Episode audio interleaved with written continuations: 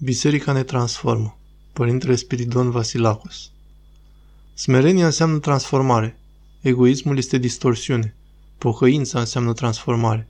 Rugăciunea e transformare. Asceza înseamnă transformare.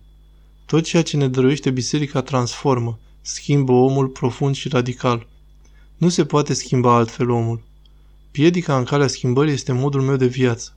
Dacă mă încred în modul meu de a fi și cred în final că asta înseamnă viața, am pierdut rucușul duhovnicesc, am pierdut transformarea, am pierdut iluminarea, l-am pierdut pe Dumnezeu, mi-am prăpădit sufletul și pe aproapele.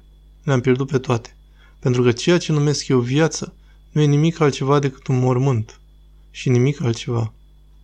Dacă nu mă scol din acest mormânt, dacă nu mă ridic din mormânt și nu mă lepăd de el, nu am nicio șansă să mă transform. Aceasta este cea mai mare piedică a noastră. Cineva spunea că omul se schimbă ușor în cele din afară. Se schimbă ușor.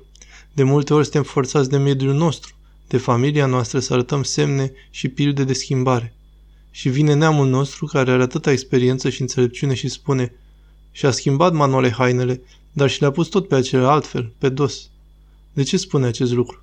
Pentru că schimbările sunt de scurtă durată și exterioare.